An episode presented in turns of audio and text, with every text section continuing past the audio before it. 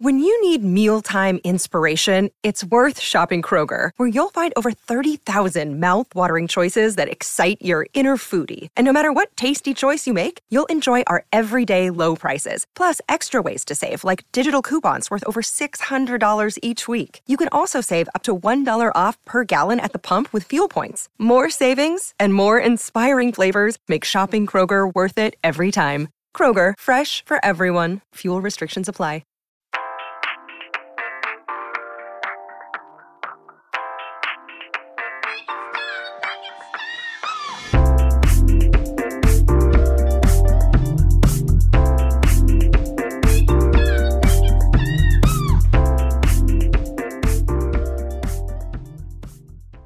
Hello, Stoppies. Bitch, we're Madonna.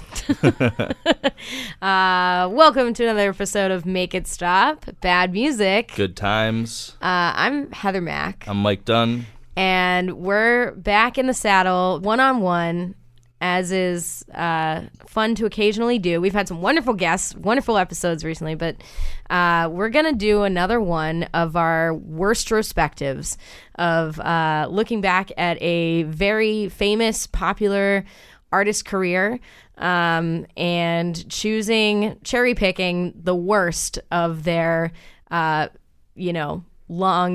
many decades of contributions to our culture. And we are going to sneer and chortle at their occasional follies, even though they're some of the most prolific artists of all time.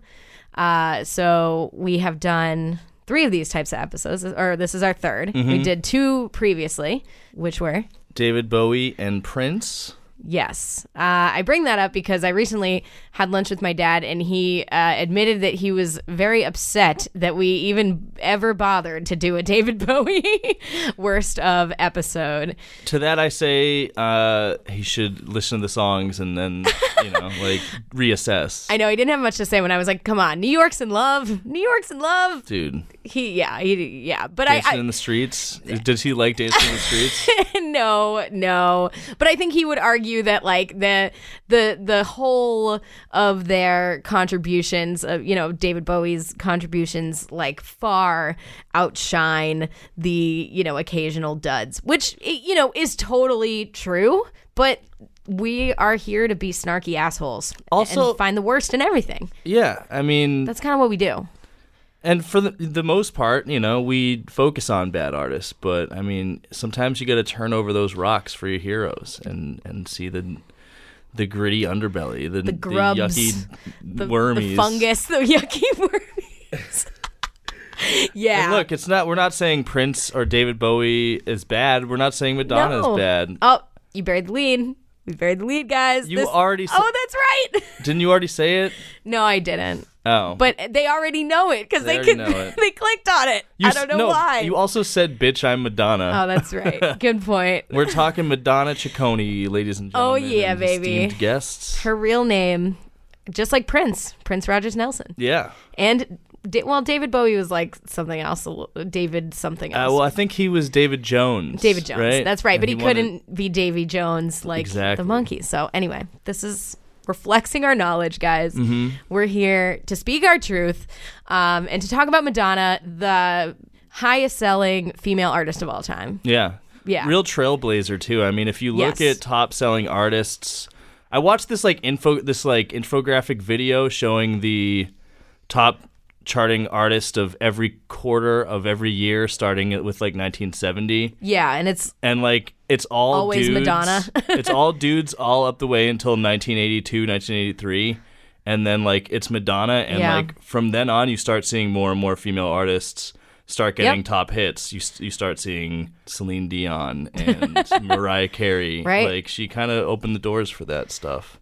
Or for I guess society as a whole to start valuing women as pop stars. Mm-hmm. It's true. Yeah, I mean we had Debbie Harry. We did have some other. Yeah, but she was more underground. Yeah, and Madonna definitely broke. I mean, she paved the way for so many artists and is so legendary that it is really kind of hard to take aim at Madonna. Madonna has done some wild shit. Yes. We're going to take aim. Don't worry, Stoppies. There will be some aim. We'll be cocked and loaded for definitely some songs. But I do think that part of the reason why Madonna has done so much wild shit and has made more, especially as of late in her career, more missteps musically is because, bitch, she's Madonna, and because she's kind of had such an aura, protection around her and of awe and respect, that she maybe is not as beholden to like taste anymore. You know what I mean? Like, she doesn't have to listen to anybody because she does what she wants. Well, I would also argue that, you know, and I don't mean this disrespectfully, right? But I do think that Madonna's whole career has been based around sort of appropriating something that's happening in the current zeitgeist and fucking, you know, slaying it, putting her own mark on it. You know? Yeah. She did it, if you like, with erotica. Yes. Down-tempo. Well, I mean, Vogue. Yeah. You know, and the Vogue. Classic. Exactly. You know, classic appropriation right there. That, yeah. And then on to even, you know, Ray of Light, like, that was, you know, she was tapping into the techno and electronica that was happening at the time. And then even, like, Confessions on a Dance Floor, like, the resurgence of disco and, you know, French house and stuff. Yeah. And I think that... And even bitch on Madonna getting Sophie to produce it. Exactly. And I think the problem is, and, you know, I don't want to spoil too much, but a lot of the songs on this list are going to come from her more recent albums. Yeah. As she gets older and as pop music morphs into an increasingly, you know, sort of robotic... EDM-driven... Farrah Abraham. Just the latest last few iterations of what pop music is don't really fit the Madonna aesthetic, or it's just she's really having trouble adapting, I feel like. Well, and I think that's the problem, is that she went from setting the stage and setting the tone and leading the way to then having to... kind of follow, and she knew it. Like, she has, you know, plenty of famous, you know, writers and producers around her that she can easily call on, and so she can approximate a sound of a time, but before she would take that and she would really transform it and subvert it and do things like kiss Black Jesus's feet, you know, in a music video for like a prayer, and then, you know, cut to crosses burning and then a gospel choir singing and dancing around her. So she's still doing pretty provocative stuff, but it's people aren't really taking notice like they used to. Right. Well, and it's also the Kabbalah stuff and the fake accents and there's a lot of fake accents. She's going to the Lindsay Lohan school. Actually, Lindsay Lohan was going to the Madonna school of fake accents. And the constant lyrical flaunting of her privilege, like, it's a big, but then the sanctimonious, like, looking down, the combination of both things, of like, I'm looking down on you for not being woke enough and seeing through this American farce, but I'm gonna talk about shaking my ass and doing Pilates and having three nannies, having a latte. Again, I want to stress, like, I love Madonna. Yeah, I really do. I actually realized in the course of this how much I really loved Madonna more than I even gave myself or her credit for. Like, I was like, I'm a huge Prince fan. I'm a huge Bowie fan. And when it was like, worship Madonna, I was like, oh, this is going to be easy. And even some of these songs, like, we had to go back and forth up until the very end to pick the top, you know, the bottom 10. Because some of them I was like, this is honestly pretty good. And actually a lot of them still, they have like really good elements, but then they, oh my God, they can be so terribly frustrating and ruin and you know, eviscerate all goodwill that you build towards them. So don't worry, Stoppies. We did do our due diligence. Actually, Mike did his due diligence, so you should talk about your process. How many albums? How many compilations? Well, I will say my 2019 Spotify Rap top artist was Madonna, and it's because of this. I listened to every single Madonna song ever. 14 studio albums, 3 soundtrack albums, 5 live albums. I didn't listen to the live albums. 6 compilation albums. I did listen to the original songs on the compilation albums. and 35 other limited releases. I don't know that I got all of those. I did listen to some songs that were only released as a single, like Justify My Love, but obviously that song is good. Didn't make this list. And what I did is I listened in reverse chronological order. And I will say, Heather, I agree with you. Some of the songs that I picked, or some of the songs that we sort of like squabbled over which ones we were going to use, you know, there are elements of them that are good. I will say listening to her most recent albums, 2019's Madam X, which you were saying should have made the worst of the year. Should have maybe made the worst of the year. It definitely was a contender. But yeah, 2019's Madam X, 2015's Rebel Heart, and 2012's MDNA. I listened to the super deluxe versions of those albums, which are like 30 tracks each. And the effect of listening to all those new Madonna songs like in a row for hours, it's...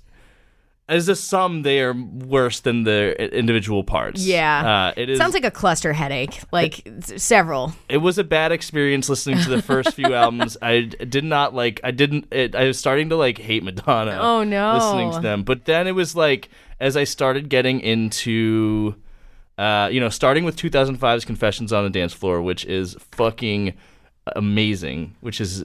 Check that out. A great album. Starting from there, and then there was American Life, which I think is her absolute worst album. Our friends at Jukebox Zeros did an episode with our friends at Rock Candy about that album. Rock Candy, also on the Pantheon Podcast Network.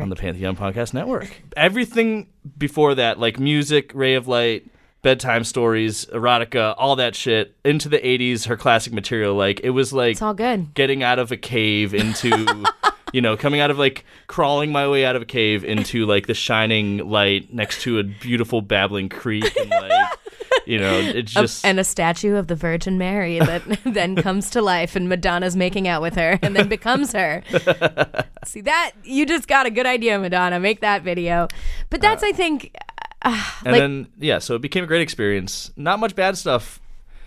Up until the 2000s. Yeah. I mean, honestly, that's where all of us fell apart, didn't we? Mm-hmm. But she is definitely one of those 80s art. Like, we've talked about how a lot of 70s artists failed in the 80s and a lot of 80s artists failed in the 90s. Yeah. They couldn't adapt. But Madonna adapted well into her 40s. And then I guess that was the shift where it went from something that felt effortless and trailblazing into something that felt very effortful, very like trying very hard to kind of catch up as opposed to setting the pace. And I don't know how that happened. I don't really know exactly, you know, why that happened.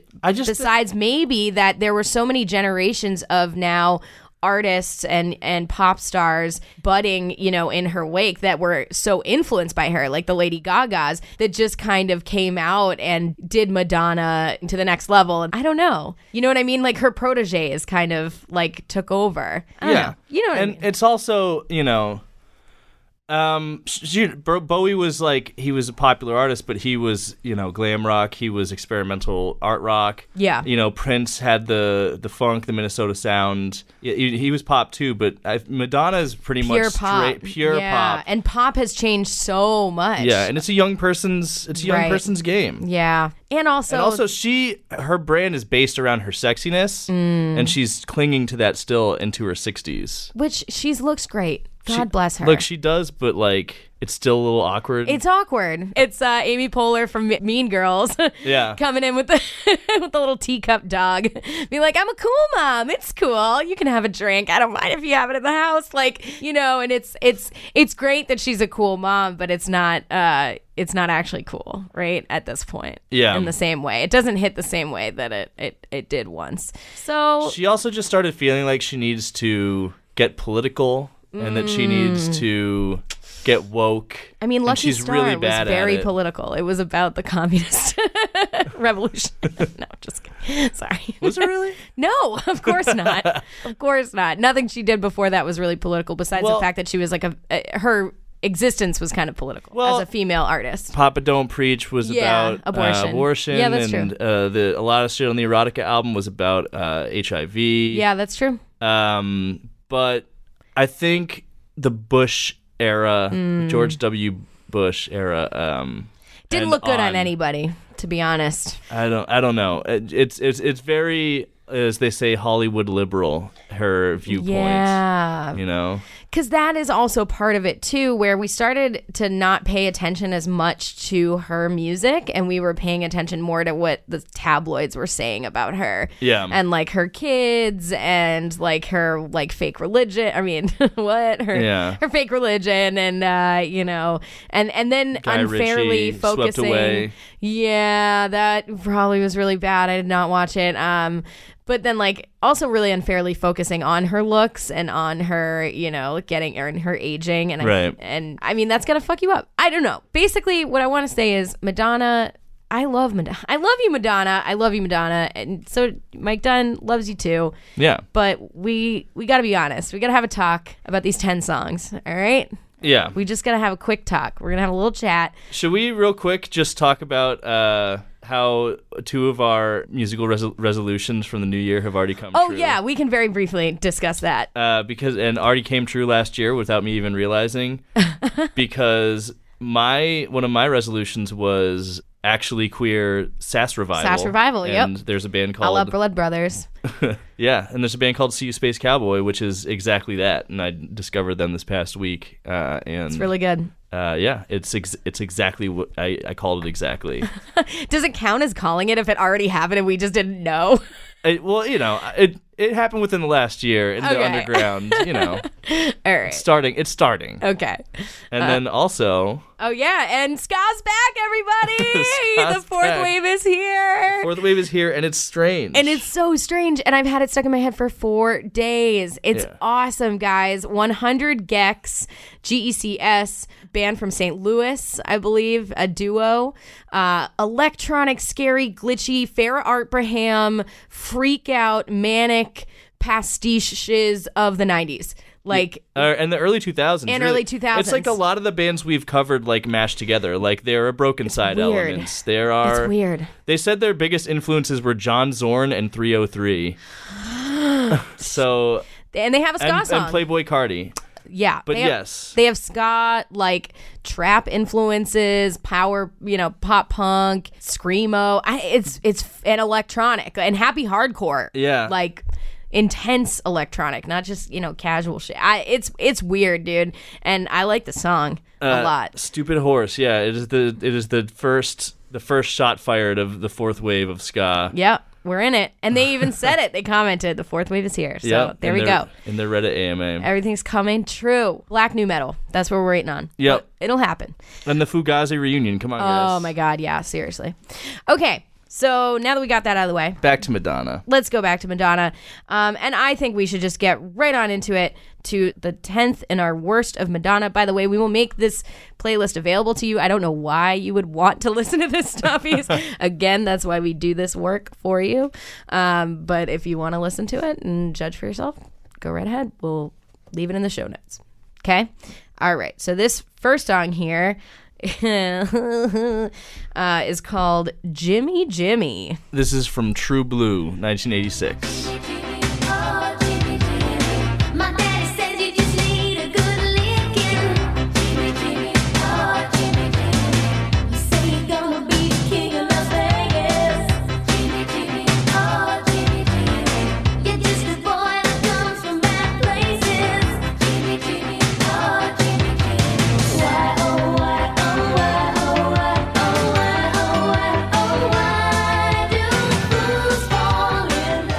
Whatever that is, I like it. Why, oh, why. That's okay. That does not excuse the synth congas. I will say that. Yeah, I have a sour spot in my heart for any like 50s like doo-wop influenced 80s music. Like Oh Mickey, You're So Fine, or like, you know, the Mony Mony cover. It does sound very Mony Mony. Yeah. And I felt like I had to include something from the 80s to round out the list. Yeah, you can tell. I mean, again, that little hook, it's catchy. Her voice sounds good. She's got that 80s, you know, that 80s vibe, that 80s sheen. You can smell it. But it does sound like the soundtrack to an animatronic sock hop. It's like a theme song for a Ponderosa steakhouse, you know. It's just, and get our zesty salads over here, they're $9.99 all day. Like, yeah, you know, it just big like Red Lobster sort of energy. Big Red Lobster energy, yeah. But I don't even know if it's enough for the Olive Garden.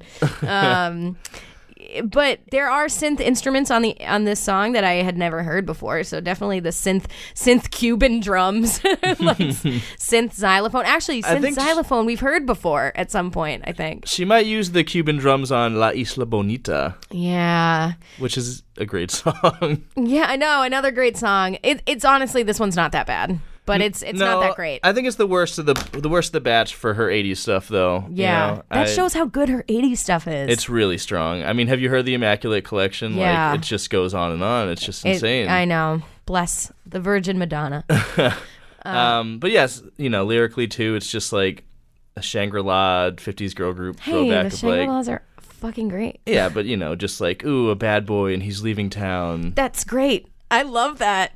What? All right. Because it's great. Okay. Leader of the pack? Yeah, but it was of its time, you know what I mean? Well, listen, I'm trying to bring back girl groups in the year of our Lord 2020. So, like, of its time, what is time anyway? We're all living in a fucking hallucination. All right, so I guess this song was a wash. I guess it's good. I'm sorry, I like this song. I don't love this song, but I don't have anything really bad to say about it. I just find it pretty repetitive and annoying, and it's one chord other than the little hook, which is like a 2-bar hook. Yep. And other than that, it's just like bop bop bop bop bop. It's corny.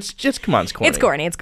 Okay. Her 80s stuff is generally much better than this, I'd say, you know. Yeah. Just think of any of the hits. I know. Well, like, think how this compares to like Borderline or Borderline. I love that song. This is a throwaway filler Madonna track. Yes, it is. Which still honestly is not that bad. But okay. Sure. All right, let's move on to the next one. Hanky Panky off the Dick Tracy soundtrack. Yeah, I'm breathless. Also, did you know, I didn't know this until I did this whole listen to every Madonna song thing. Yeah. Did you know Vogue is on the Dick Tracy soundtrack? Why, oh, why, oh, why, oh, why, oh, why. Literally why. That makes absolutely no sense at all. I don't know. It just is. Okay. It's the closing track. On Dick Tracy. Why? Yeah. She did the whole soundtrack. I mean, that I understand. Yeah. It's like Prince's Batman. You know? Yeah, no, that was the time to do it. That was when they were letting pop stars do entire soundtracks. Yeah. In 1990. Yep. Okay, well, let's listen to fucking outside. I don't know what I was going to say. All right, let's listen to Hanky Panky here. This is, you know, some fun little light BDSM fanfic featuring Madonna. Spank me.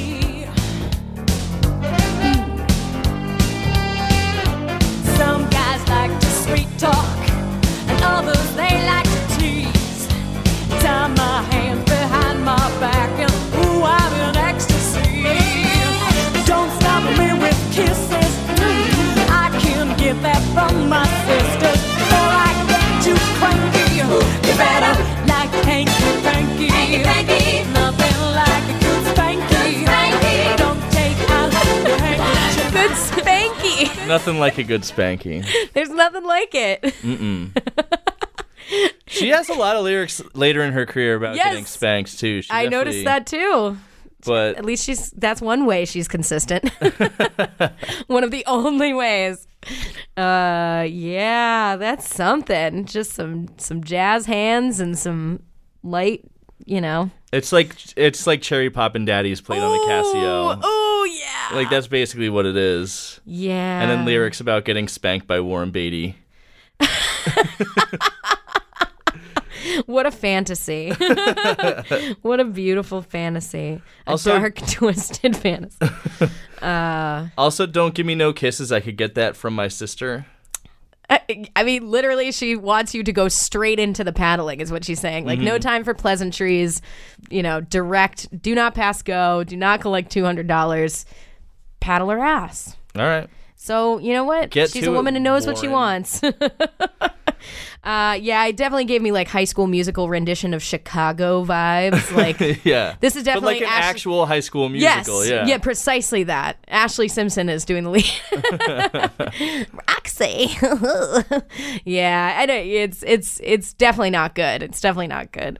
I understand that she's supposed to be in character on this album, you know, but it's just as cheesy as music can get. Yeah. Yeah, still that Red Lobster, you know, heavy Red Lobster vibe, prepackaged, very canned. Nothing feels organic about it. Everything came out of like a 20-gallon Cisco drum. It's not great. It's not great.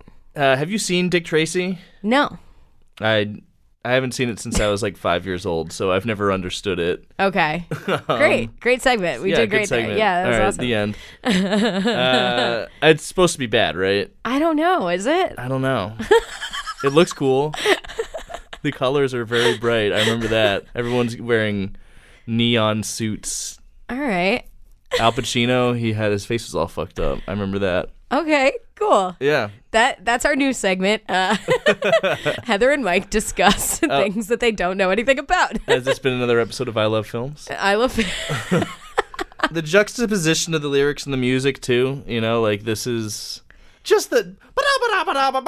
Yeah, dinner theater. Spank my ass more. Like, interesting. She figured it out on the next album, how to... It is sometimes awkward. Like, Madonna really goes there with her sexual lyrics sometimes. Yeah. But she kind of, you know, suffers from the same shit Miley Cyrus suffers from sometimes. A little overshare. Overshare. Where it's a little, like, it crosses the line from being actually sexy into being, like, a little bit revolting. Yeah. Especially when it is, like, your mom. I don't know. She's the age of our parents. Yeah. It gets a little weird. But let her live. It's true. Old women have sexuality, okay? Sure. Well, she was young here. Yeah, you know? That's true. Let her get spanked. Maybe she needs it. She deserves it. This song is kind of cat soundtrack tracky a little bit. Oh, yeah. Don't insult Madonna like that. All right. Dude, this is no McCavity. All right. Let's Did we talk about Cats? Oh, we did. We talked about it on I haven't last seen episode. It. I won't see it. Whatever.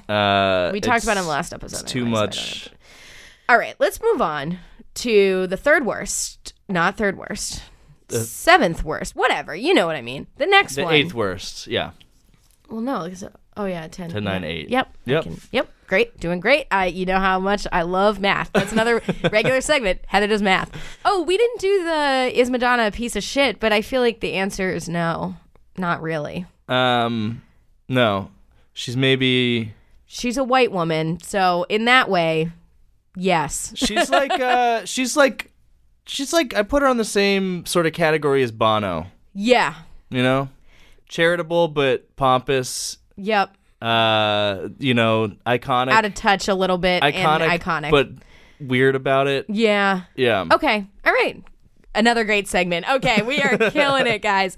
Let's move on to the next one, which is called Dark Ballet. This is one of the weirdest songs. This is 6.5 songs. I don't know which clip to play. Yeah, you should play the Swan Lake part. This is the Katamari Damacy of songs. It's just, let's just throw more shit in there.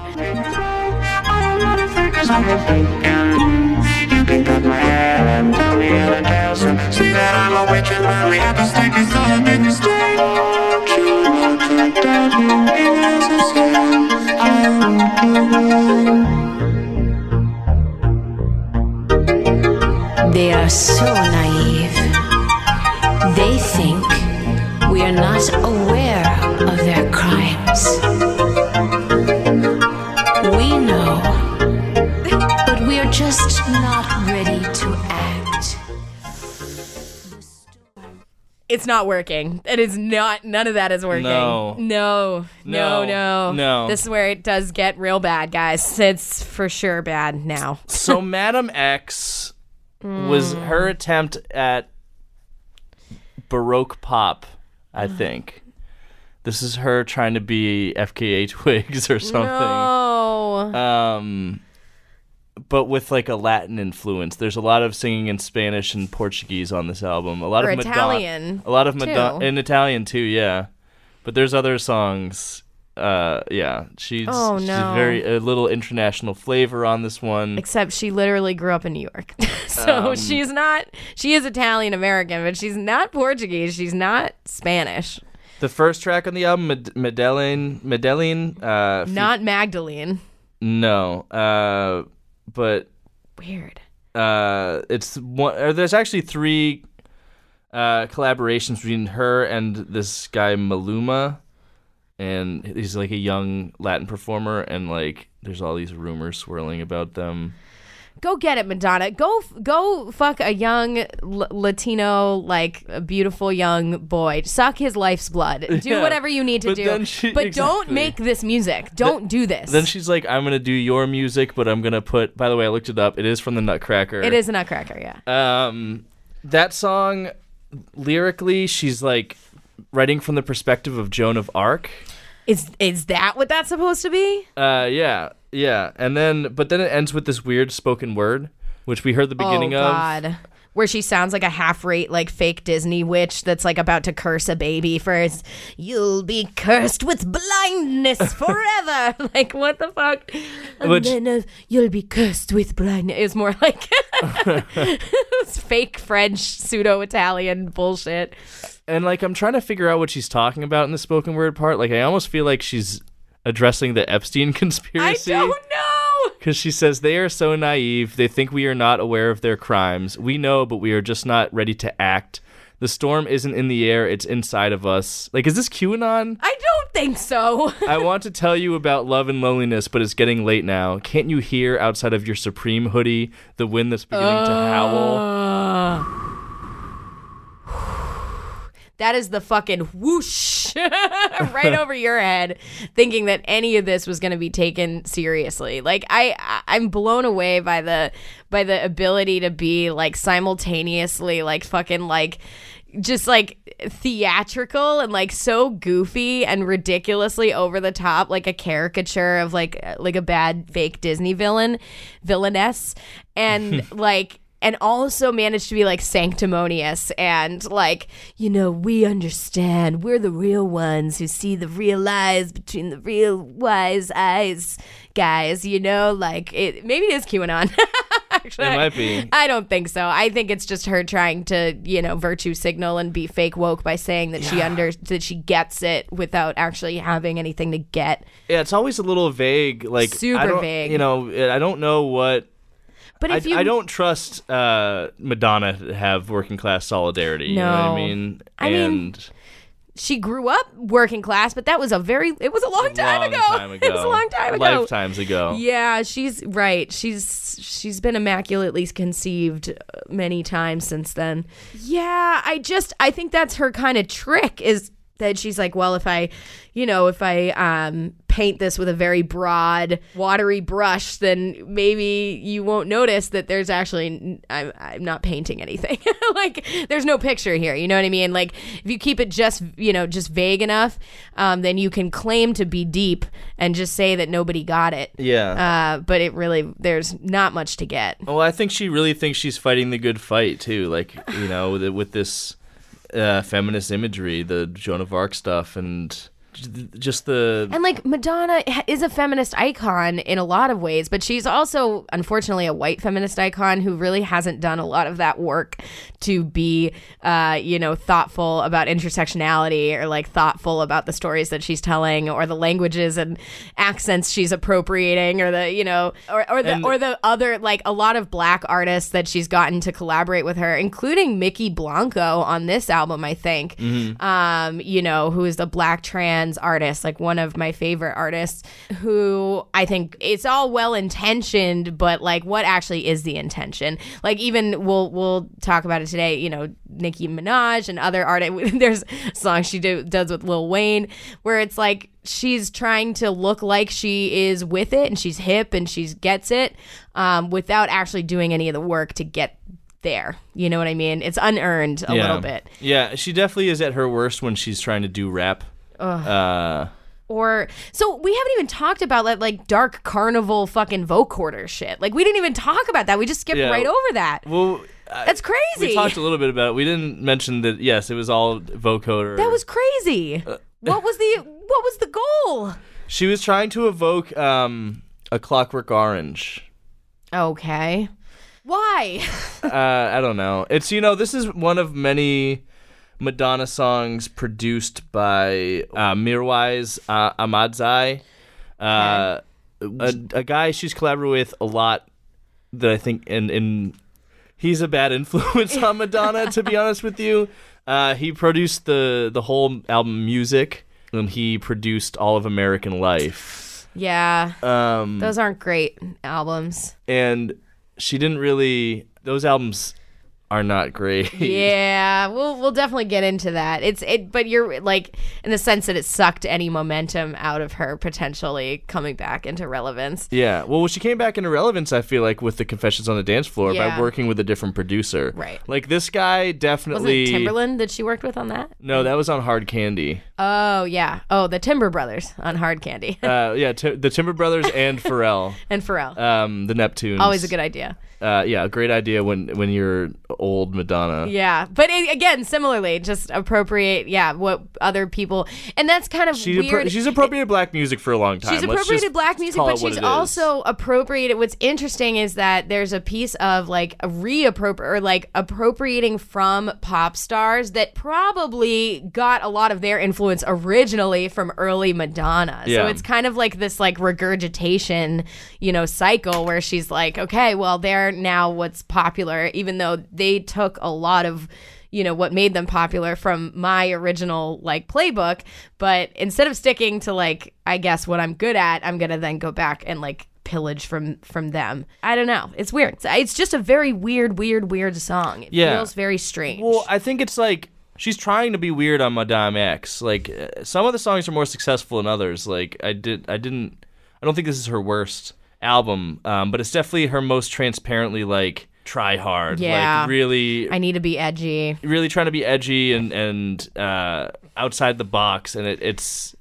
So you need to get back in that box, Madonna, or we can make the box a little bigger and more comfortable for you, but we don't need vocoders and fucking spoken word on the same track. Mm-mm. There's 6.5 songs on that song, and most of them are bad songs, and they're just all layered on top of each other. It doesn't make any... it's not good. She said she was... doing too much. She said she was trying to do a Bohemian Rhapsody almost on this one. Oh... really? Yeah.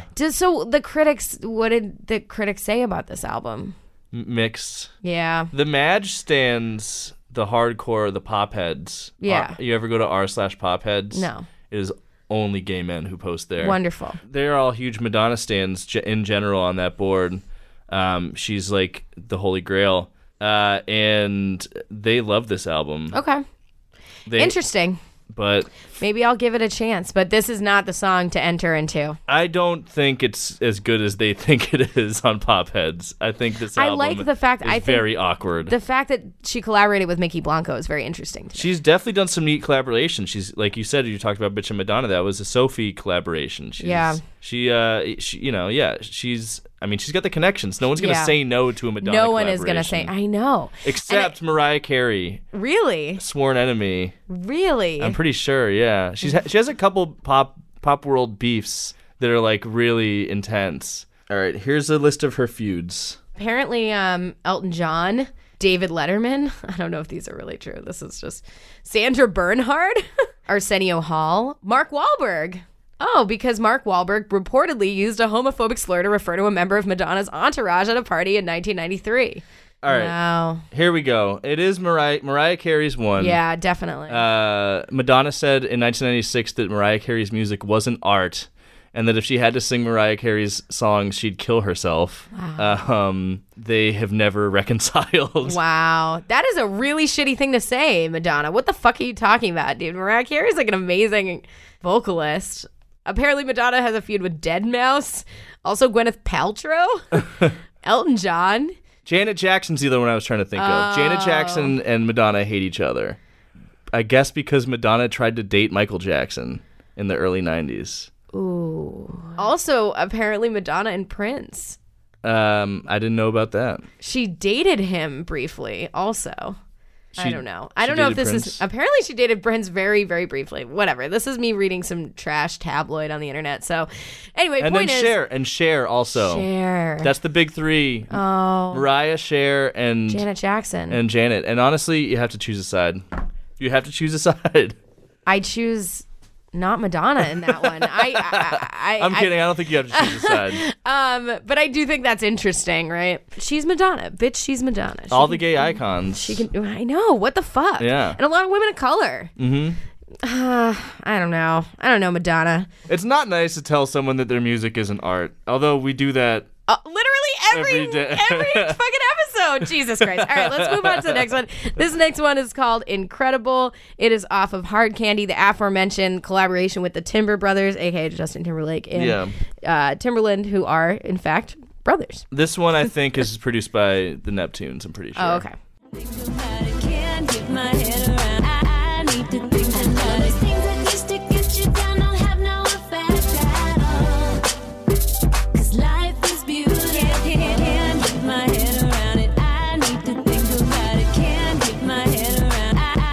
To think about it.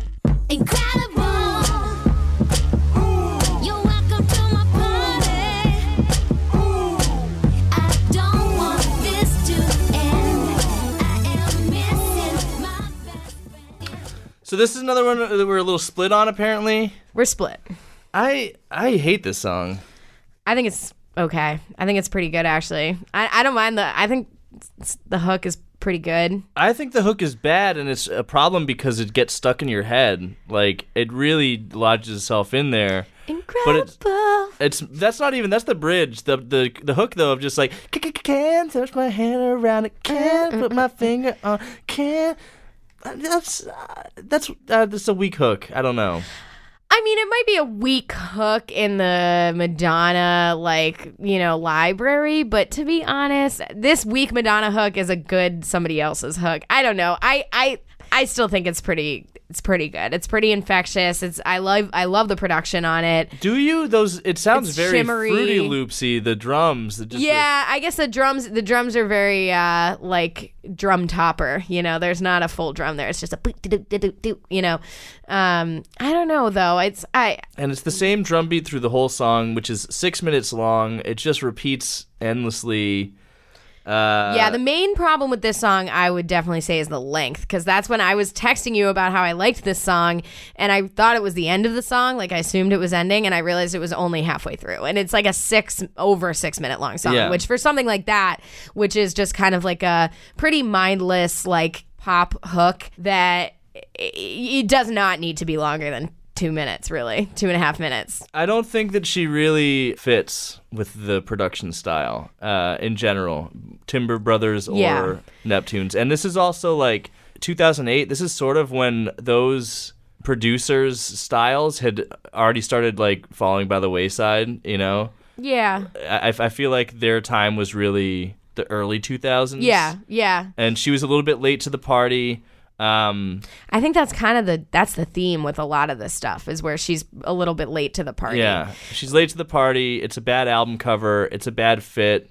Yeah, the album cover is really kind of uncomfortable. Yeah, it doesn't read well. It's just her in a black vinyl like bodysuit, kind of like looking like a sex doll, sort of. And she's 50 years old, ladies and gentlemen. I think on that. I mean, cover. Right. She does not want you to think that. That's why she's covering her entire body in black vinyl, I guess. Yeah. I don't know. And caution tape or something. Yeah. Is there caution tape? There's something like that. Yeah.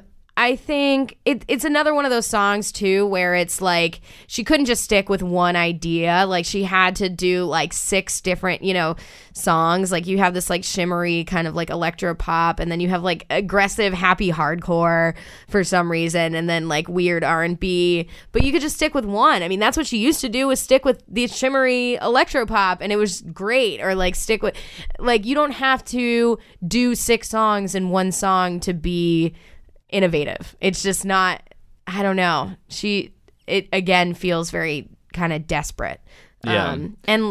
Rhyming incredible with metaphysical. I'm just, come on. This one is Hard Candy is considered by many of her fans to be her worst album. For me, it's American Life, but I think there's a case to be made for Hard Candy. Although this is the only song from Hard Candy on the list, I believe. Yeah. I mean, I did not think it was that bad, but I have not listened to the rest of the album. So, you know, that's just... I didn't think the album was that bad in general. I thought it was pretty mediocre. But I don't think it's a good fit. I don't think... Yeah. I don't think those paths should have crossed. And I think it was, at the time, came off as like a grasp at relevance. Yeah. That was a little... It was out cheap. Cheap. It was a little cheap. Yeah, I'll give you that. All right, let's move on. We are down to number 5, I believe, right? Yeah, 5. This is number 6. God damn it. All right, so this is number 6. This is Illuminati. Behind the curtain of the New World Order. It's not platinum encrypted corners. It's not ISIS or the Phoenix. Pyramids of Egypt don't make it into something sorted. It's not Steve Jobs or Bill Gates. It's not the Google of the United States. It's not Bieber or LeBron, Clinton or Don, or anyone you love to hate. Tonight, that's what it is, truth and the light.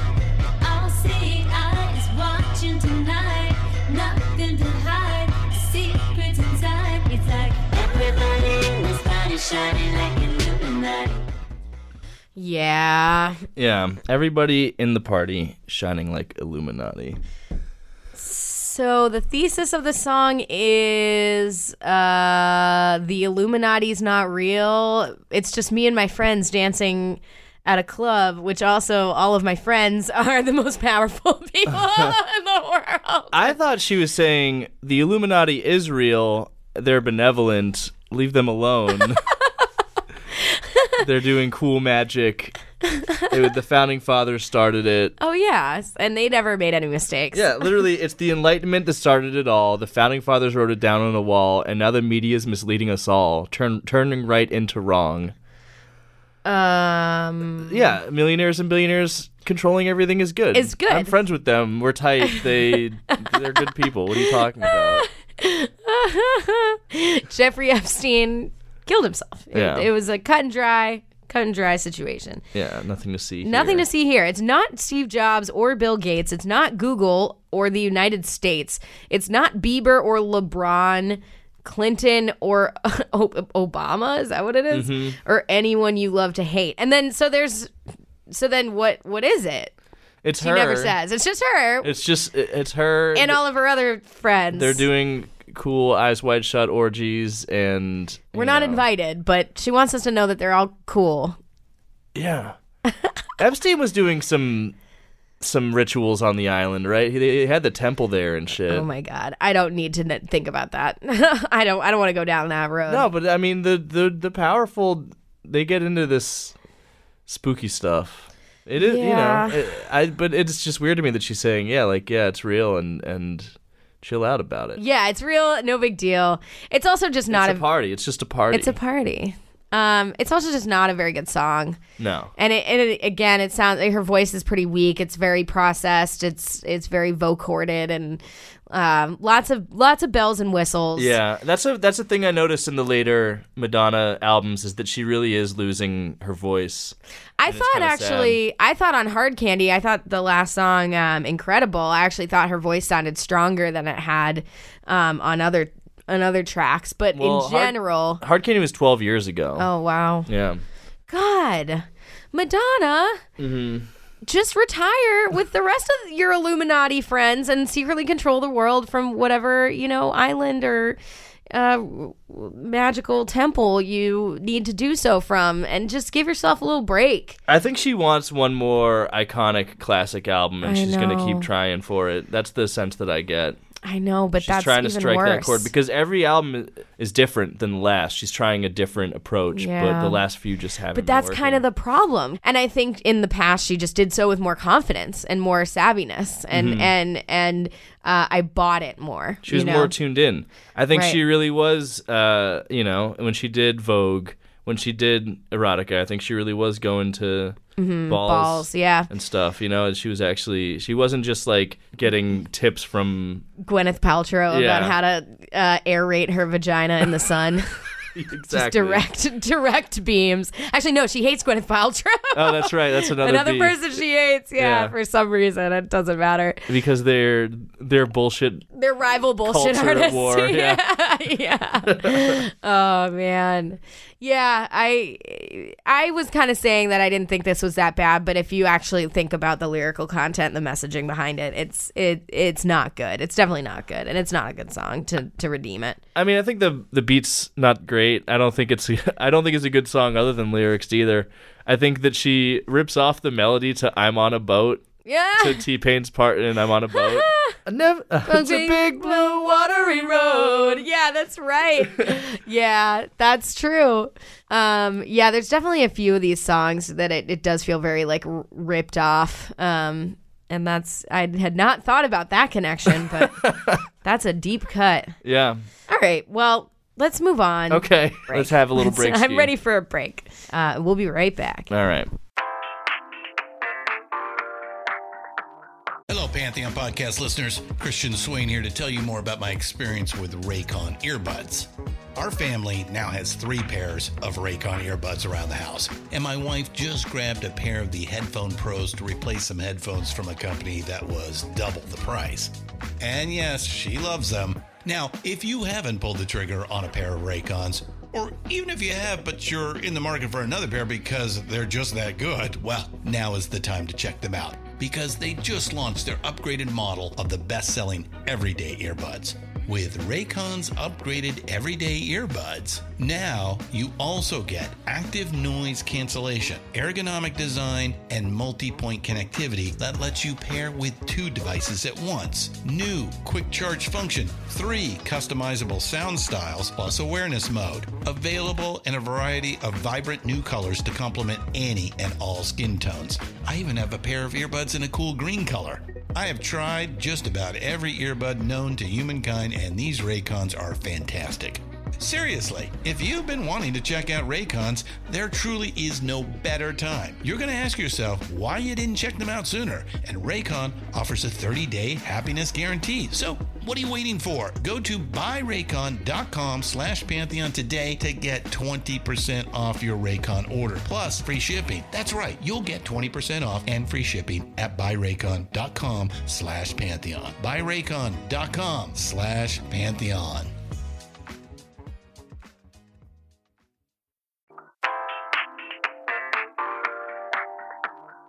All right, guys, we're back, and we are so stupid.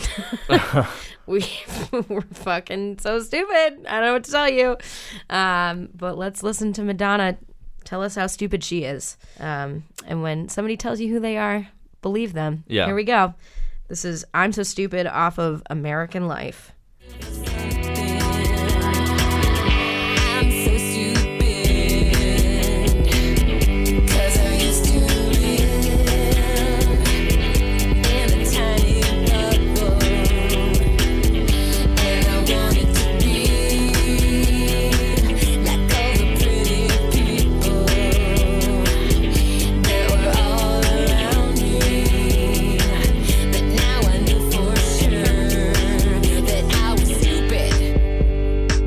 Better than stupid. All right. Wow. I was stupid, but I'm better now. I used to live in a bubble. Yeah, I used to live in a bubble. I used to be fame obsessed. You know, I used to be cut off from the real problems of the world, but not anymore. Now. Nope. Now I'm sitting in the front row of Hamilton and texting the whole time. I've learned. I've grown. Now I'm posting weird videos where I call my son the N-word. Okay, yeah. So you did a little research during the break. I was like, there's got to be some more recent like controversies of Madonna that I'm forgetting about or like didn't know about, and those are a few. Those are a few interesting ones.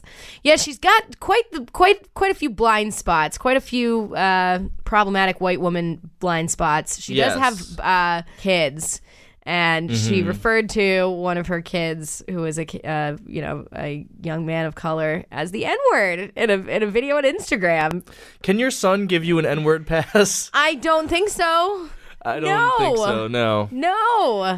No, I'm sure also it just, can you picture Madonna like 60, like this, I don't know, maybe she was 55-year-old Madonna, like being like, yeah, what up, my N-word? Like, oh, she did the A. No. I don't think she did the A. I don't know if it was a hard R. She hard R'd her own son. I don't know. It doesn't matter. It's so bad, dude. It's just very... It's so stupid. It's very dumb. Yeah, and God, how stupid is this fucking song? It's so fucking boring. If they're allowed to say it, then yeah. I should be allowed to say it too.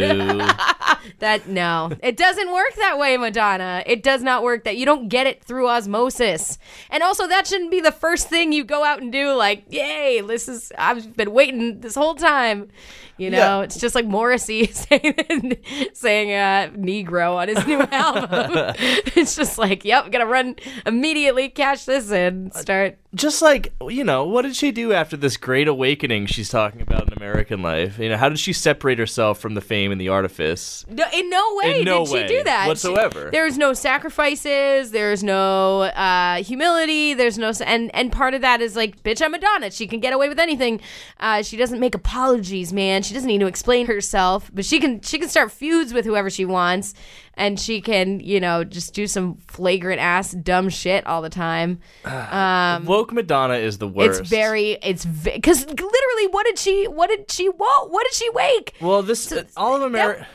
So what was the song before this, Illuminati? That was on the album that had the picture of her on the front with like the ropes on her face. Rebel Heart, yes. And like she also posted pictures of Nelson Mandela and Martin Luther King with the same like ropes on their face. Oh God, who does she think she like is? Equate herself to civil rights leader to Nelson Mandela. And I take it all back, Zombies. I'm so sorry. This is what happens when I don't do enough of my outrage research ahead of time. You gotta have those in your back pocket. But yeah, dude, Madonna, she needs to take several seats. It's time to say goodbye. And I think you're right, unfortunately, Mike. She's going to keep doing fucking middling bullshit like this forever until she gets that last hit, which, honestly, she doesn't really deserve at this point. Yeah. This one, American Life, is really rough. It's my least favorite Madonna album because it's like, it's this terrible combination of her... looking outward and commenting on current events, like from a very ignorant lens, a very, again, vague and, you know, surface level, and just saying words without any depth, and then no introspection. No, actually, I was going to say it's a combination of both. It's weak, false, you know, looking outward, and then also like very hollow introspection. This is like her confessional album where she has songs about her parents and about and I'm so stupid about like, oh, you know, I'm commenting on my place in the world, but like it's no, you're still not. You're not saying anything. It still is very like egocentric, and like it's almost the sum effect is that you get the sense that she really does feel like the world revolves around her. Yeah, like she's the actual Madonna. Yeah. And the music is so bad on this album. The guitar with the very jarring synthetic drums, like that is the sound of the album, and it's so boring. It is terrible and so dated. This is definitely the most dated sounding Madonna album, American Life. Like she sounds timeless on a lot of other stuff. She sounded all her 80s stuff is timeless. You know, the fucking Confessions on a Dance Floor is timeless. Like those songs I thought and not just timeless, I think effortless. I think that's the piece of it, you know? It's when you get to see, you know, how the sausage gets made, and all of a sudden you're like, I don't want to know how sausage gets made. I just want to eat it. I want it to be tasty. I don't want to pay attention to this shit. I don't want to see her working at it. I want it. And that is a very tall order. That is definitely like maybe an unrealistic standard to hold. But she is the queen of pop. She's risen to it time and time again. She has. And she's been written off throughout her career and generally, you know, through various phases of it, come back. Like people wrote her off after Like a Virgin, you know, they thought her time was up, and then she dropped Like a Prayer. People wrote her off in the 90s, and then she came out with fucking Ray of Light. Yeah. Like People wrote her off in the 2000s. She came out with Confessions on the Dance Floor, but through the 2010s, it hasn't come back. It did not happen. It's not happening. And I think the more desperately she tries, the more obvious that it's desperate. And no matter how good even a song could be, even if she gets a good track in here, you know, a track here or there that's good, that's a good pop song, just the sheer like work that you see her putting into it, the desperation of it really kind of makes it so you can't surrender yourself to the pop fantasy. It's not, I don't think she's gonna get it. I don't know, maybe she'll have a black star, but what could it be? I don't know. I don't think she's capable of a black star. I don't think. No, I look again. Bless Madonna for all that she has bestowed upon us. For we have sinned. But as a lyricist, it's not in general, she's not going to be able to do that sort of pathos. Right. And being just the pop chimera, like pop doesn't even know what pop is anymore. Like we don't even know. It's hard to absorb like an identity that's so fragmented at this point too, just in how music has shifted and the music industry has shifted. Yeah. So pop music can mean so many things now in 2020. There's no like thing that she can, you know, chameleonize herself into, like one thing. It's all things. It's so many things. And I just think the stuff that does make up pop these days is not really her lane. It shouldn't be her lane. You know, trap, EDM, no. Madonna is not best no. Madonna. No, it's sure not. It's not. It just doesn't work. I don't know. You know, and it kind of sucks. She never had that signature sound that Prince or David Bowie did. I know, that's what I was thinking, on. Right. And I think pop took notes from them, whereas Madonna took notes from pop in some ways. Well, again, yeah, I think she took notes from pop, but at her best was her, like, still like putting her stamp on it, like yeah. owning it and doing it better than everyone else. Right. That's, you know, I don't think. And let's, one thing that we really haven't talked a lot about, but that I think also is pretty like, you know, important to understanding Madonna's popularity and her like influence on the culture is also her live performances and her visuals and the things beyond just the songs themselves, mm-hmm. but also like how she presented herself. Yeah, and her looks. Her stunning looks. Yes. And constantly evolving, provocative fucking looks. Fashion, yeah. And doing, you know, and being an actress and being, you know, she did a lot of other things besides making just straight, you know, music. And yeah, this is just, it's not it, Madonna. It's not it. Mm-mm. It's not it. American Life is definitely not it. Go listen to the Jukebox Zeros episode. Yeah, with Rock Candy, where they do American Life, and you'll see for yourself. It is a horrific album. It is a horrible, horrible album. It's not okay. And there's people out there that stand for it, and maybe I'll get a negative review for even saying this, but like God, like I don't understand that viewpoint. No. I don't understand how you can hear American Life, any of the songs on it, and be like sick. Be like, yeah, hell yeah. Oh, dude, she's Madonna's really back. I think everyone wants to see it for her. Maybe just so then she can go away afterwards. It's like, I would love if she did a black star. Yeah. I don't want to get my hopes up too much. Yeah, that's fair. It's been a lot of bad albums in a row. Yeah. Yes. And speaking of which, a lot of bad songs in a row too. Let's do another one. Yeah. So this one, initially we had one other song, but I kind of pushed back on it because it was fine. I don't know. It's again, what is fine? What is truth? What is pop? What is love? Is this the first song we're doing off of MDNA? This album really fucking blows. This one is this is full EDM pop Madonna, and it's a bad look. Madonna dubstep, dude. Yeah. It's not great. So we're going to listen to that right now. You get to live this disaster with us, Stoppies. It's called Gang Bang.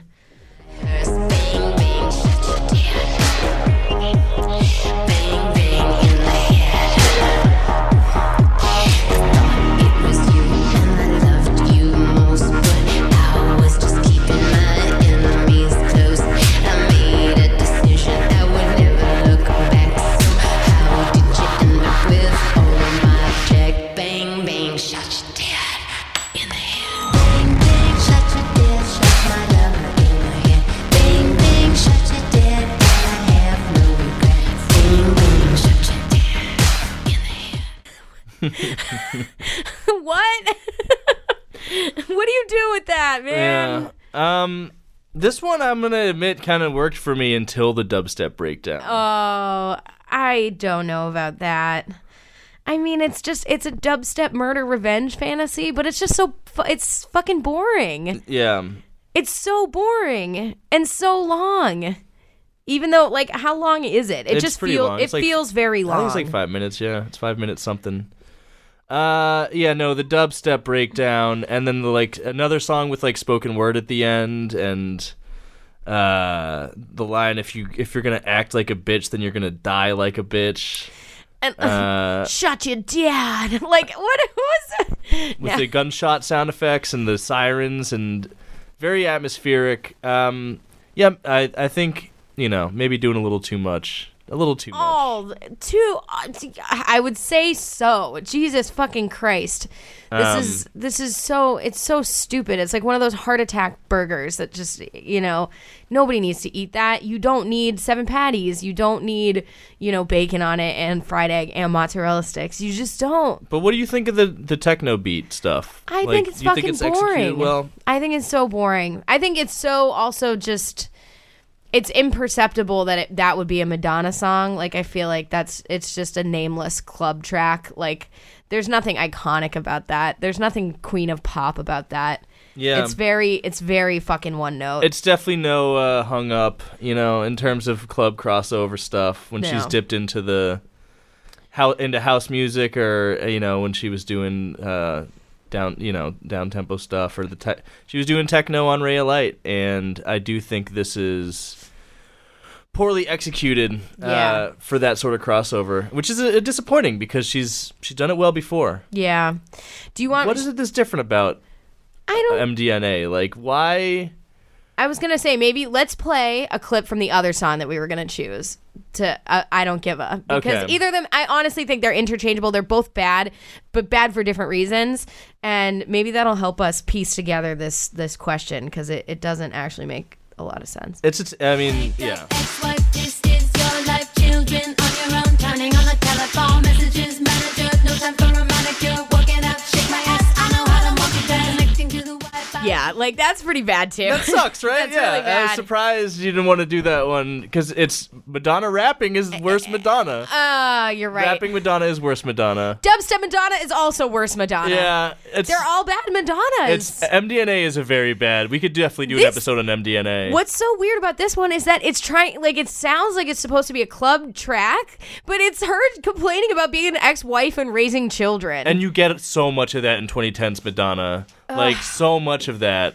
And it's because you're old and very famous and rich, and you're talking about shaking your ass and multitasking and going to the gym and shit. Like, there's so much talk about going to the gym. That's so and losing fucking weight boring. It is. It's right? Really sad. It's but really she's a material sad. Girl, and that's what happens when a material girl becomes a material woman. Oh God. Yeah. And she just becomes like. A song, like, it just makes music that's like a song version of the show Succession, you know, like, just it's just the characters on that show, and the excess and the wealth, and like the disconnection from real humanity. Because what is she saying? These lyrics, the lyrics are awful. They're just atrocious. And again, they're so like they're her trying to, I guess, be like, look at these celebrities. They're just like us, you know, connecting through the Wi-Fi. Went from nerd to superb. Have you seen the new guy? I forgot the password. Gotta call the babysitter. Tweet in on the elevator. I could take a helicopter. What? Yeah. Okay.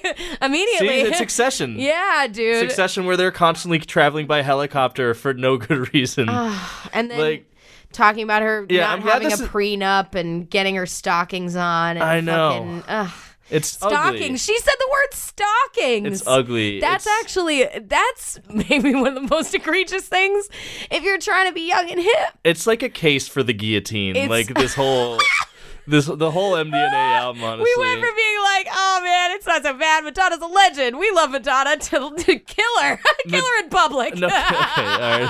I'm not saying I want to guillotine Madonna, but I'm saying that the things that Madonna has, even for all the gifts that she's given us, maybe just the way that our society is structured, maybe it's just a little much that... that happens. Yep. You know what I mean? Yeah. That you can become that far disconnected from like fucking reality. Yeah.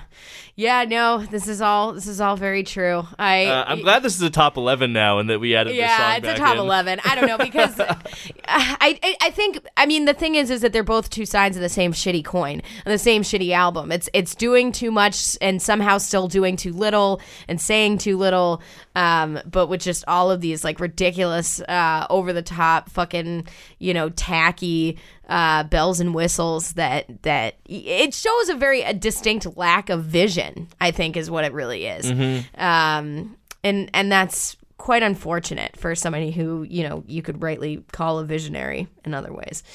Yeah. I feel more on the later stuff than on the earlier stuff. Like, I feel a lot more the sense of leaning on the producer and the production itself. Yes, for sure. I don't know, guys, but we have 3 songs left. 2, 3. I don't know. 3, I can't count. Apparently, like I literally. Okay, we have 3 left. Okay, all right, let's go on. This one is fucking wild. Oh yeah. Oh yeah. Wild. You want to talk about woke Madonna? Oh. God, this is insufferable. See how far we've fallen.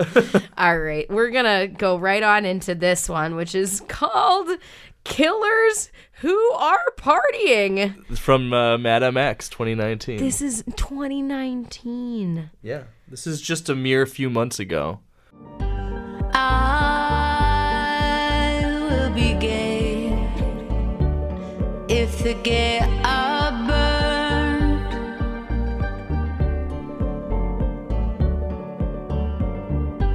I'll be Africa if Africa is shut down.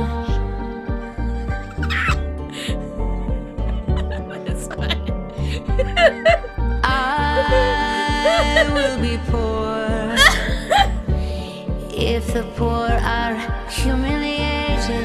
God. Oh, well, thank you, Madonna. Truly, the woman to hear our suffering, to hear our plight, and just... to be a martyr, for everyone who suffers, for every group. A continent. I'm sorry. An entire continent. Gets shot down. She will become that. She'll become the continent, Madonna, of Africa. How fucking grandiose, how disgustingly... How delusionally white do you have to be? Oh my god! And the words she used, like, where did she come up with this stuff? The gays getting burned. Burned. If the gay are burned. One burn for the whole gay. If the gay, then burned. Oh my god! Africa's getting shot down. Oh. I will be Israel if they're incarcerated. What? She, like, is that a Holocaust thing? Is she calling fucking the deaths of 6 million Jews and their torture in concentration camps?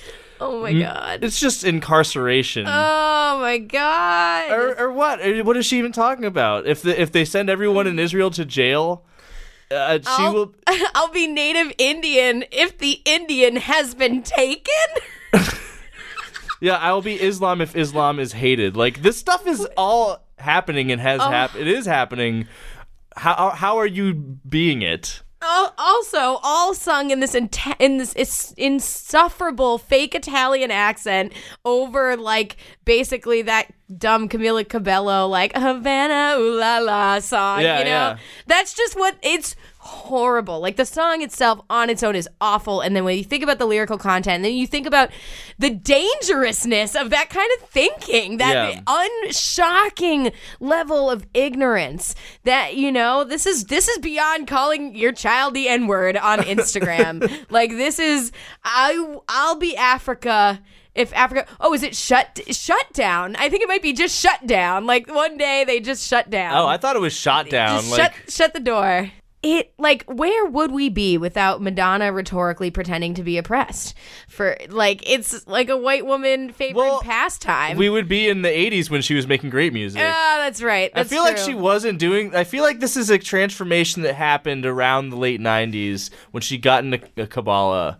she got into like all that wild Eastern fake spiritualism, fucking gassed up bullshit. Maybe even sooner, like before when she did Evita. That's when she first developed the fake British accent in the mid '90s when she was in Evita. Do you know that when she recorded the Evita soundtrack, and this is unprecedented and had never been done in an original cast recording, she insisted on recording her vocals isolated from the rest of the cast, so they couldn't hear her singing. What? Yeah. God, Madonna. Look, she's a legend. I mean, she's allowed to be. Name any genius that's not crazy, but like, what she's not allowed to be is Africa. She's not allowed to be Africa, or Islam, or the gay, or the poor. If the poor are humiliated, like what? If that ever happens, if the poor are ever humiliated. This is like the equivalent of all of like the white women in Boston. That's like, listen, my grandfather was from Ireland and we were slaves too. You know what I mean? Like right. this is that. Yeah. It's Madonna. This came out this year. This is Madonna. I'm not listening to this album. This is Madonna helping. She thinks she's helping, right? She thinks she's helping doing this by becoming poor. Favorite. The poor. This is her showing empathy. Working class solidarity. Yeah, that's what it looks like when she tries to do that. That's what empathy looks like. It's just saying you're a continent. Oh my God, I hate that. Didn't she actually adopt a child from Africa? Well, I think so, right? The one she called the N-word. Oh no, I thought that was the other one. Oh no. No. How many children did she call the N-word? Hundreds, thousands, maybe. God. Madonna, children. You know what? It doesn't matter. It doesn't matter. This should have never been allowed to be, because that's the thing. When you get to this point where you're such a god of music, nobody can say no to you. You can't. Nobody will say no. She is one of the untouchable ones. Yeah. No one said no to Prince either. You know. And he had a top 10 too. It happens. These people live in their own worlds. Oh man, she's got a lot of black children that she's adopted. Well, she will be Africa if Africa is shot down. Apparently, that's how she becomes. That's how she becomes Africa. She just adopts more black children. Mm. I guess. Their lives are probably better than I don't know. They're different lives than they would have had in Africa. Definitely, their mom's a lot more racist than she would have been. I don't know. Well, what are we supposed to say about that, Heather? I don't know. But now I'm finding about controversies about her foster children. Oh no! Oh my! What kind of controversies?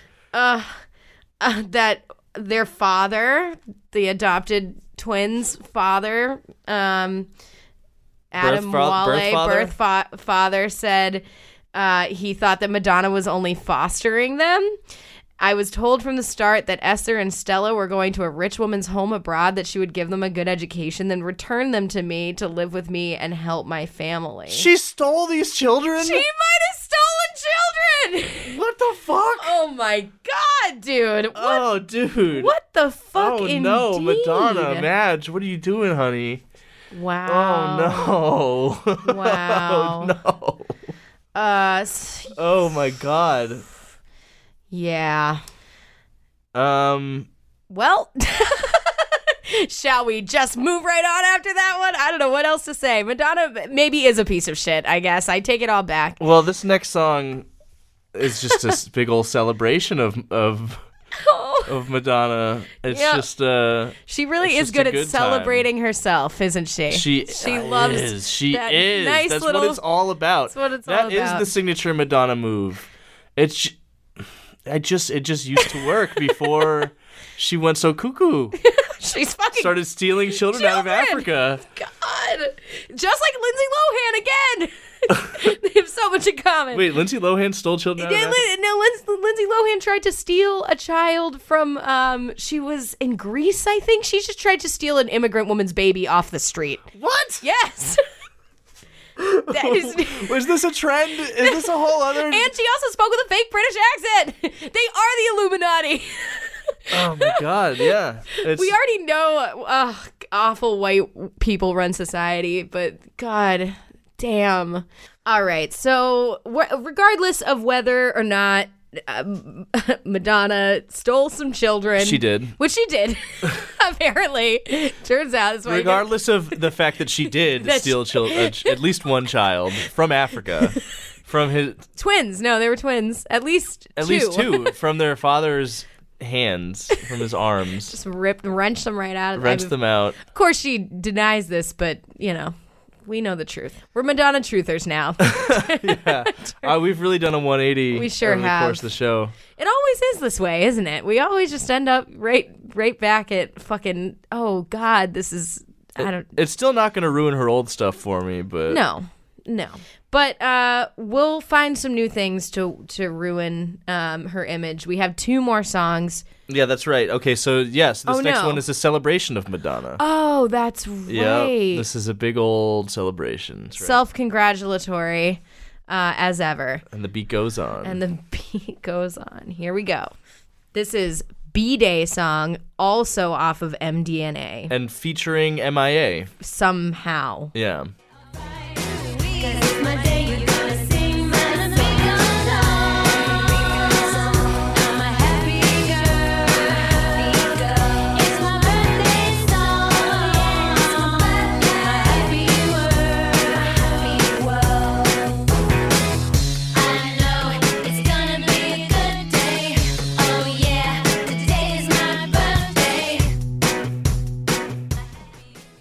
What the fuck? Yeah.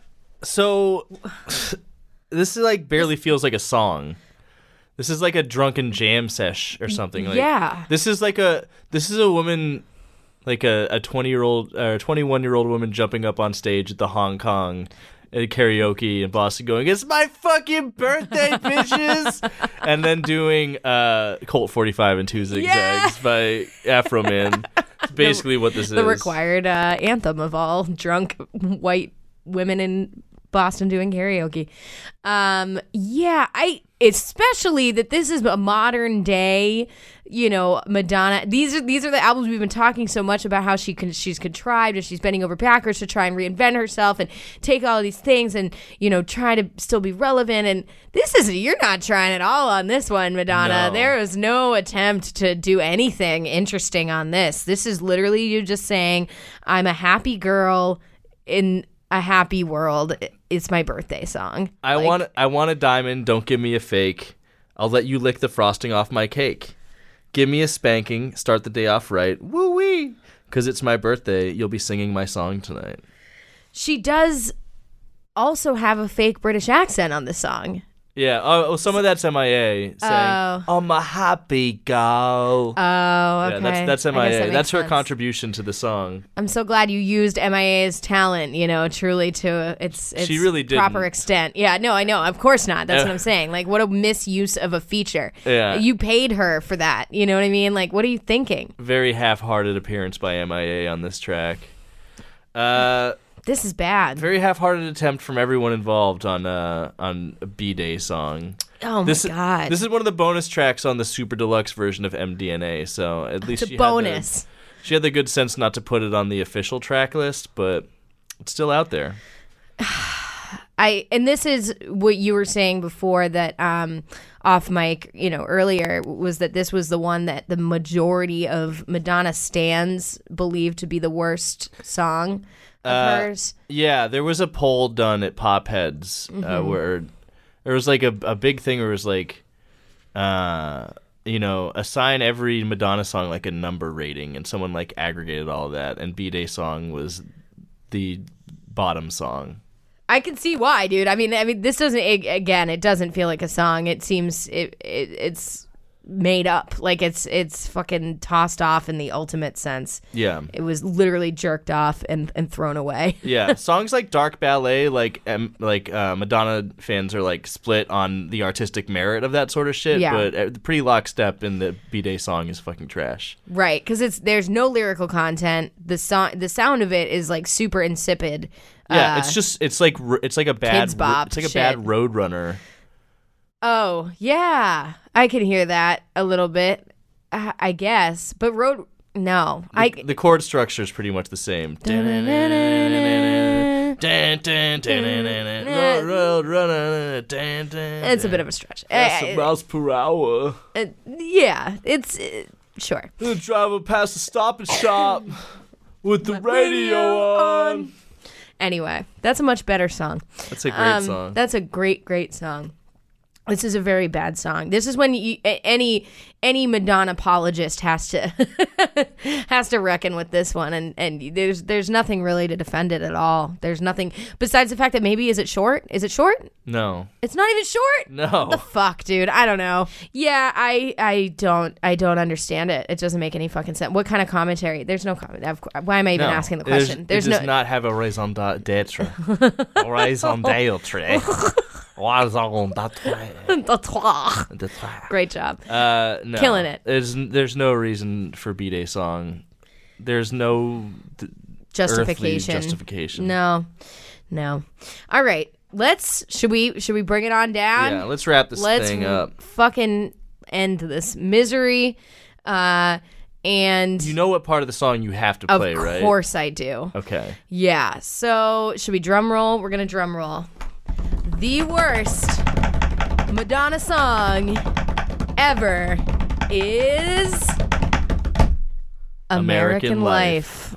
Ooh, here we go. I'm drinking a latte. I get a double shot. It goes through my body, and you know I'm satisfied. I drop my mini keeper, and I'm feeling super duper. You they tell me I'm a trooper, and you know I'm satisfied. I do yoga and Pilates, and the room is full of hotties, so I'm checking out the bodies, and you know I'm satisfied. I'm digging on the isotope, this metaphysics shit is dope, and if all this can give me hope, you know I'm satisfied. I got a lawyer and a manager, an agent and a chef, 3 nannies, an assistant and a driver and a jet, a trainer and a butler and a bodyguard of 5, a gardener and a stylist. Do you think I'm satisfied? I'd like to express my extreme point of view.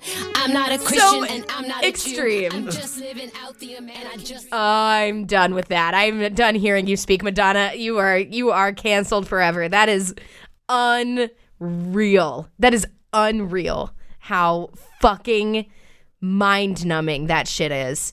How unbelievably, oh my God, how self-satisfied must you be to be able to put that out for people to listen to? You want to hear a quote? Let's hear it. Here's Madonna herself. Got it. Talking about recording the song with Mirwais. Basically, we had recorded the whole song, and we had this instrumental thing at the end. And Mirwais was like, Mirwais was like, you know what? You have to go and do a rap. And I was like, get out of here. I don't rap. And he was like, yeah, you do. Just go in there. Just do it. He totally encouraged me. I had nothing planned, nothing written. And he just told me to do stream of consciousness, whatever I was thinking. Because I was always drinking soy lattes in the studio. And I drive my Mini Cooper to the studio. I was just like, okay, let me just talk about the things that I like. So I went, and it was just total improv. And obviously it was sloppy at first, but I got out all my thoughts. And then I wrote everything down that I said, and then I perfected the timing of it. So it was totally spontaneous. Oh, so that could have been avoided? It could have been avoided. What was the guy's name? Where does he live? I'm serious. Where is he? He is French. Oh, of course. He was born in Switzerland to an Afghan father and an Italian mother. He is a leader in the French electronic dance music scene, a member of the defunct 1980s group Taxi Girl. And he met Madonna in the late 90s when he submitted a demo to her then label Maverick Records. His name is Mirwais Ahmadzai. I'm probably mispronouncing that. And he's responsible for all the worst Madonna music. Oh my God. He's at fault for what we just heard there, which is the worst, the absolute nadir. That rap, that particular part of this song is the nadir of Madonna's career. It is the worst thing she's ever done. Bar none. Is worse than her stealing that child, is her rapping that verse. Stealing those children, excuse me. Oh my God. At least 2 children. At least 2. This is equal to 2 children's lives. I think that, God, so you can't even ask how did this happen because that's how it happened. Yeah. It's literally this person's fault. For once we know the answer and it's still not you think I'm satisfied? I'm digging on the isotopes. This metaphysics shit is dope. Yo, fucking magnets, how do they work? That's exactly what I was fucking thinking. I was like, this is some Oh my God, if ICP was just a bougie ass fucking super rich white lady fucking talking about drinking lattes. And but they're true working class heroes, and that's why we support ICP on the show, and we are juggalos. Yeah. Well, not forget. I also don't support the anything else about this song. The production is so hideous. Oh my God. Like that synth is the most grating, irritating shit imaginable. It's very bad. Also the chorus is atrocious. I mean, it's fucking, we didn't even play it cuz like it's just you have to American life. American life. American dream. So let's recap, because this is the album that she put out in the fucking Bush era, mm-hmm. like with her face kind of like fashioned like she's some guerrilla like fighter, you know, with this like with these like red stripes on her face, yeah, like she's going like to war. Che Guevara, yeah, exactly. She's looking up to the you know, up and to the right, just like fucking Che is. Like it's that can't be an accident. No, it's 100% intentional. It's 100% intentional. Just like the fucking ropes on her face, or with the fucking pictures of Mandela. She was dressing like a Cuban revolutionary all the time during this time. Yeah, like, that what was like the her fuck? Stage show. God, Madonna is a piece of shit. What are you thinking? What are you thinking? So this is supposed to be your commentary on like a post 9/11 like, you know, nightmarish fucking, you know, pre this nightmare dystopia. This was our nightmare dystopia in our, you know, teens. And there was a lot of people making political music, and there's a lot of things to be fucking angry about. Well, she doesn't understand it, I feel like. She doesn't understand any of it. And she doesn't care to learn. She doesn't care to educate herself. She knows it. She thinks she does know. That's crazy. She thinks she knows. She has the is the antidote is American life. And that's why she thinks that she knows better than somebody's parent. That's in Malawi, and that's why you're going to fucking take their kids away. She knows better, right? She's a white woman. They always know better, right? Man. I know, dude. It really, it's a gross thing on so many levels. Remember like, you know, going to be okay. I got a lawyer and a manager, an agent and a chef, 3 nannies, an assistant and a driver and a jet, a trainer and a butler and a bodyguard or 5, a gardener and a stylist. Do you think I'm satisfied?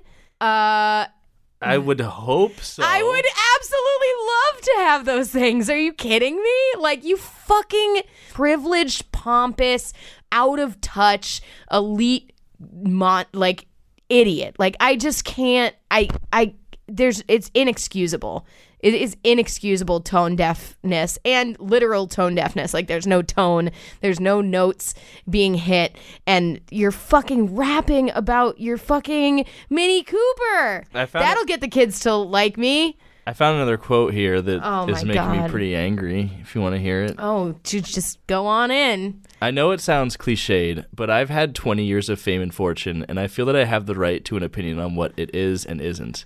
All everyone is obsessed about now is being a celebrity. I'm saying that's bullshit, and who knows better than me? Before it happens, you have all kinds of notions about how wonderful celebrity is and how much joy it's going to bring you. Then you arrive. In America, more than any other place in the world, you have the freedom to be anything you want to be, which is all well and good. If you're a fucking white woman. Which is all well and good, but it only works here if you have a value system. Oh my God. We seem not to have one anymore. It's whatever. Wait! The whiplash between the boomer sanctimoniousness right now is out of control, but do continue. It's whatever it takes to get to the top. That's what you got to do. It's the allure of the beautiful life. Look like this, you're going to be happy. Drive this car, you're going to be popular. Wear these clothes, and people are going to want to fuck you. It's a very powerful illusion, and people are caught up in it, including myself. Or I was. Boom. Mind blown. Dude. Really, Madonna? Wait, really? We have a fame machine. First of all, like, yes, that is the most obvious thing that you could ever fucking say. It's not even a critique of consumerism or materialism, because you are literally the material girl. So anything that you would say about that rings incredibly hollow. But also, like, you're not even saying that in the song. And for her to be like, I can speak on this stuff because I've transcended it at this point. I'm now, God. I have graduated from fame. into, you know, like, what does she think? What does she think she is? I don't know. You know, a revolutionary. She thinks she's a revolutionary and a civil rights leader and a parent of these two children from Malawi. She thinks she is absolutely, it is the most ultimate white savior complex. I have graduated from fame to revolutionary life, and that is why I can call my son the N-word. And that is why I can rap about my Mini Cooper and Pilates and soy lattes. Yeah. That's woke. That's actually, you're welcome. You're welcome. You're welcome. You're welcome. Oh, God. I really hate Madonna now. See, that happened to me. That's why I went backwards chronologically, oh, you know, so I wouldn't hate Madonna at the end of it, but I definitely hated Madonna at the beginning of the journey. But here we are anyway. Again, and I hate her again. Oh, God. I keep going full circle. I'm gonna have to listen to Hung Lucky Up. Star on repeat. Yeah. Borderline.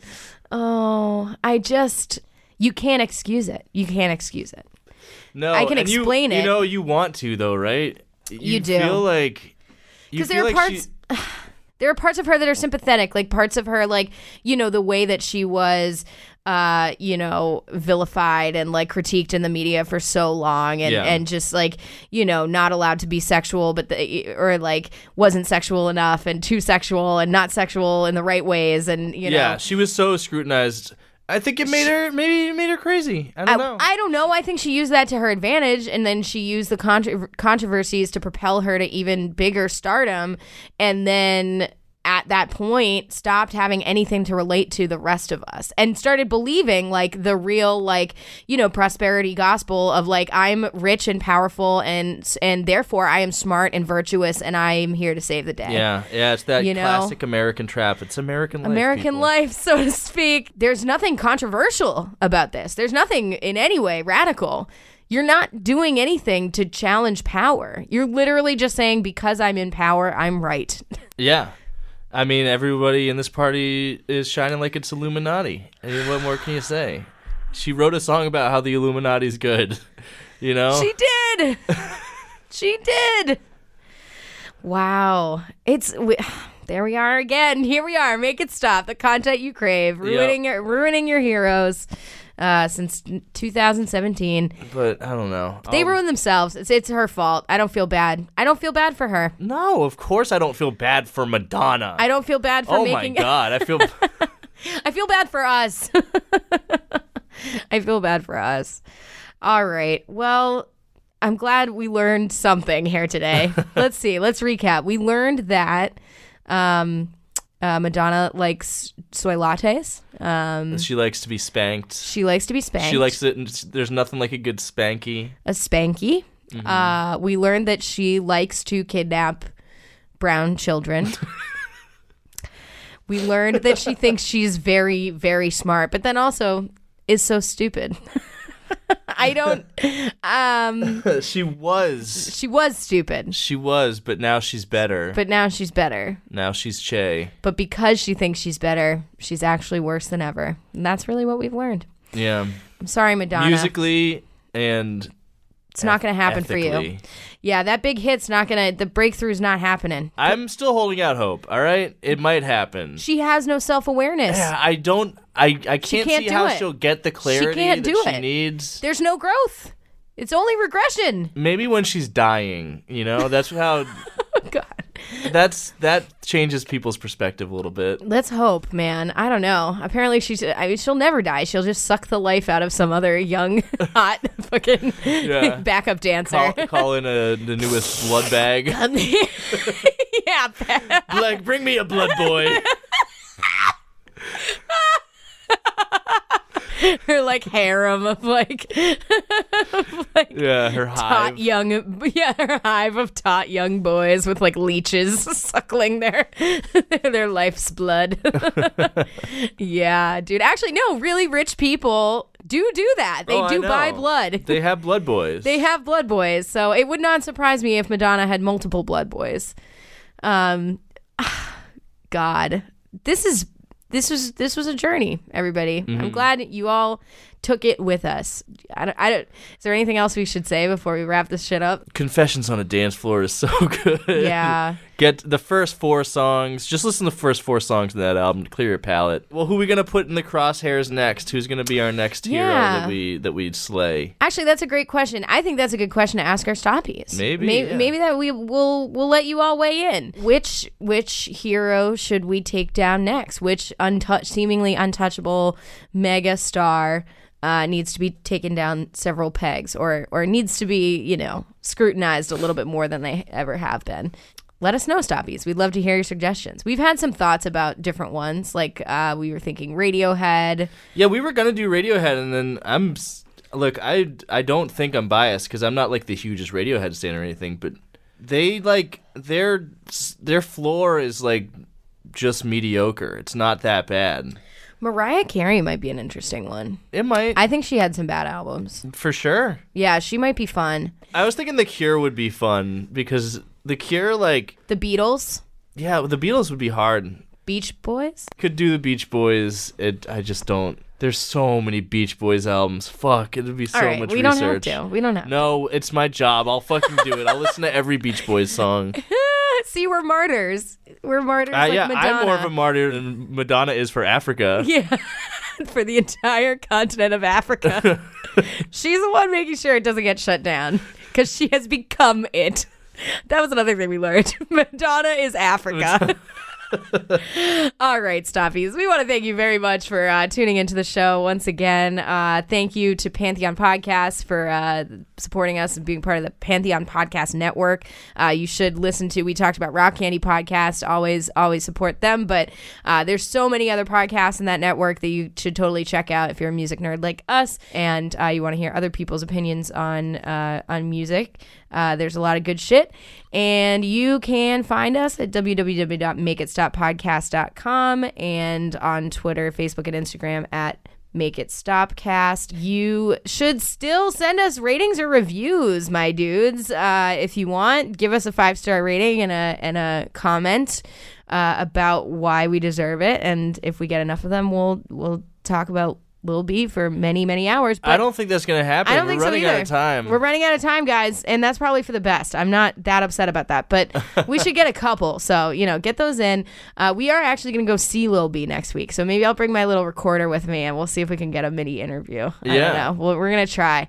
We're going to do a little segment on it. Yes, maybe. We'll do a segment on it. Now, our next episode is going to be Dave Matthews Band with Brian Melanson, formerly known as my dad, host of the Cobcast and dear friend of ours, and the most recurring guest, most booked guest on the show. So we are very excited about that. That'll be really fun.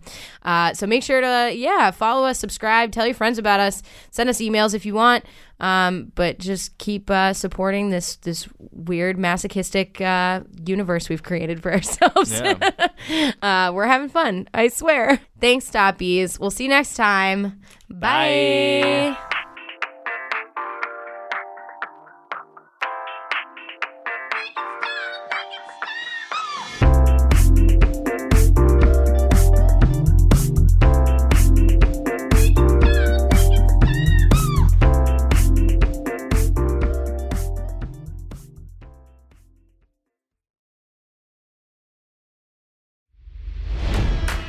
It's NFL draft season, and that means it's time to start thinking about fantasy football.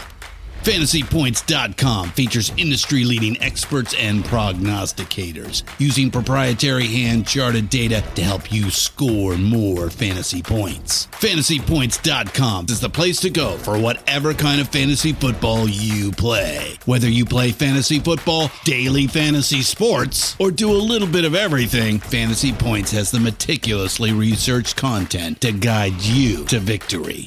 And why wait for the fall? Fantasy Points also covers the new spring football league, the UFL. Join the guru, John Hansen, Scott Barrett, Joe Dolan, and other massive names in the fantasy football universe with an exclusive offer. Use code Pantheon for 15% off any Fantasy Points package, including the all-in package, with access to every article, tool, and data nugget that Fantasy Points has to offer. That's FantasyPoints.com and code Pantheon for 15% off at Fantasy Points. FantasyPoints.com. Code Pantheon. Score more fantasy points.